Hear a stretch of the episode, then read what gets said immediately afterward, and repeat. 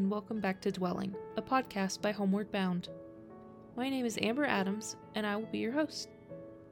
At Homeward Bound, we believe that housing is a basic human right, and as you can imagine, we want to make sure that those experiencing homelessness are aware of the resources we have to offer. Last year, the City of Asheville and Buncombe County provided funding for two critically needed outreach positions, which have assisted in the efforts to make Homeward Bound's resources more accessible to those in need. My name is Robert Stevenson. I'm an outreach case manager for the City of Asheville uh, in collaboration with Homeward Bound of Western North Carolina. Hi, my name is Erin Cheek. I am the Library Outreach Case Manager for Homeward Bound. Robert and Erin make up Homeward Bound's outreach team. The goal of the outreach team is to seek out folks experiencing homelessness and direct them to Homeward Bound's resources.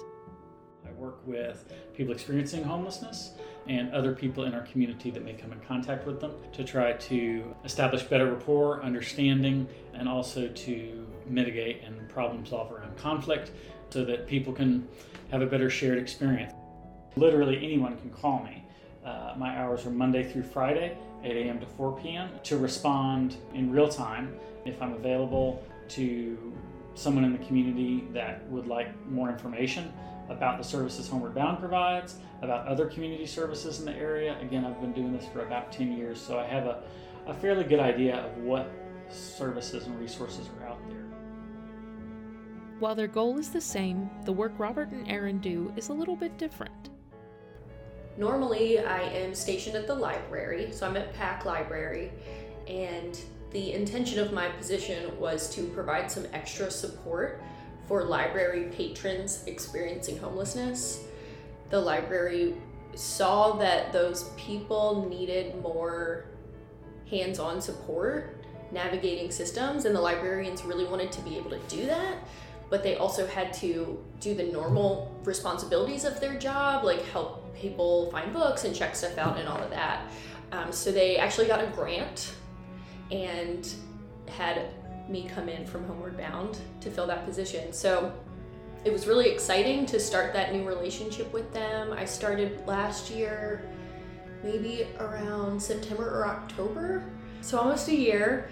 So I would see people in the library. I would just follow up with people I already knew from AHOPE, and then since I had already worked at AHOPE, I knew when I was seeing somebody new. So I would approach people and just introduce myself, try and get to know them a little bit, and see if I might be able to help in any way, really. While there are difficult aspects of Robert and Erin's work, the reward seems to be well worth the effort. I have somebody that I initially met at a library branch, and we meet up at various Ingles and we sit in the deli area, and we've gotten to know each other pretty well over time and it's a very comfortable, easy dynamic, dynamic between us. And right now we're really close to getting him into his own place. He hasn't had a place in 10 years. So that is that is the work happening. It's so exciting. I can't wait to see this person get his keys. For me that's a really exciting part. There's lots of different parts that are exciting you'd be amazed like little things can be a win just like helping somebody um, develop a relationship with a new provider like having them at the first appointment you know having them decide that was something they wanted to do and follow through and have everybody in the right place at the right time. With someone in a chaotic living situation that can be a huge accomplishment that can be a big win. Um, helping somebody get an ID can be a really difficult process if somebody's lost all of their identifying documents. So, getting that ID in the mail, like that can be a really big win too. And having an ID opens so many doors. I am working to help support people and empower them. We don't want to do stuff just for somebody. That's not sustainable. And that's just really not the dynamic we're going for here. So when you start to show somebody how a system works and then they start to feel comfortable doing it on their own that's that's the dream right there the work robert and erin do is integral to helping folks recover from homelessness At the heart of it, though, they both want folks to understand that people experiencing homelessness are just that people. The vast majority of folks that I come in contact with on a daily basis are people that are just trying to survive. And there's probably a lot of talk about stigmatization already going on around homelessness. But just to affirm that, yeah, these are our neighbors, these are people that are sharing this space with us, and that's really what I want. If, if there's one thing I could accomplish, it would be really just to normalize relations. We can look at these larger issues of housing and there being access to affordable housing and being access to health care and you know reducing the incidence of violent encounters with police. All these are excellent, but I think at the root we're not going to have any comprehensive answers to those questions if we're not coming at it as a community. And the people that are living in the woods um, have a place at the table just as much as the people that are owning the businesses and living in the houses.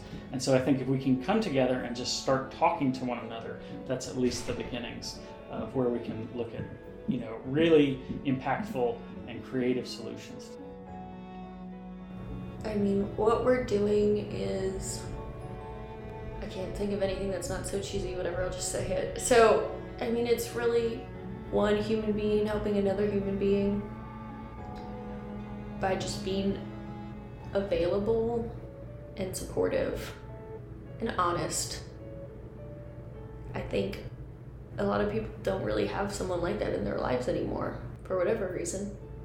And it's a real honor to develop that relationship with somebody and it's incredibly fruitful. I feel like we, there are more people that could use these services than we're even able to help right now. And I hope we will continue to expand so that we can do that because I see the relationships we have help in a really straightforward way. It helps people stabilize and it helps people be successful. Thank you for listening. Before you go, I'd like to remind you that winter is fast approaching and folks experiencing homelessness are facing an unprecedented season with shelter options drastically reduced due to COVID 19. In preparation, Homeward Bound is asking for donations of gently used coats, hats, gloves, and other winter gear at our Welcome Home Donation Center in Woodfin. Items can also be purchased from Homeward Bound's Amazon wishlist or our Target registry, both which are linked in the podcast description box on SoundCloud for your convenience. We appreciate your time and hope you enjoyed the show. Until next time, remember to take care of yourselves and be kind to one another.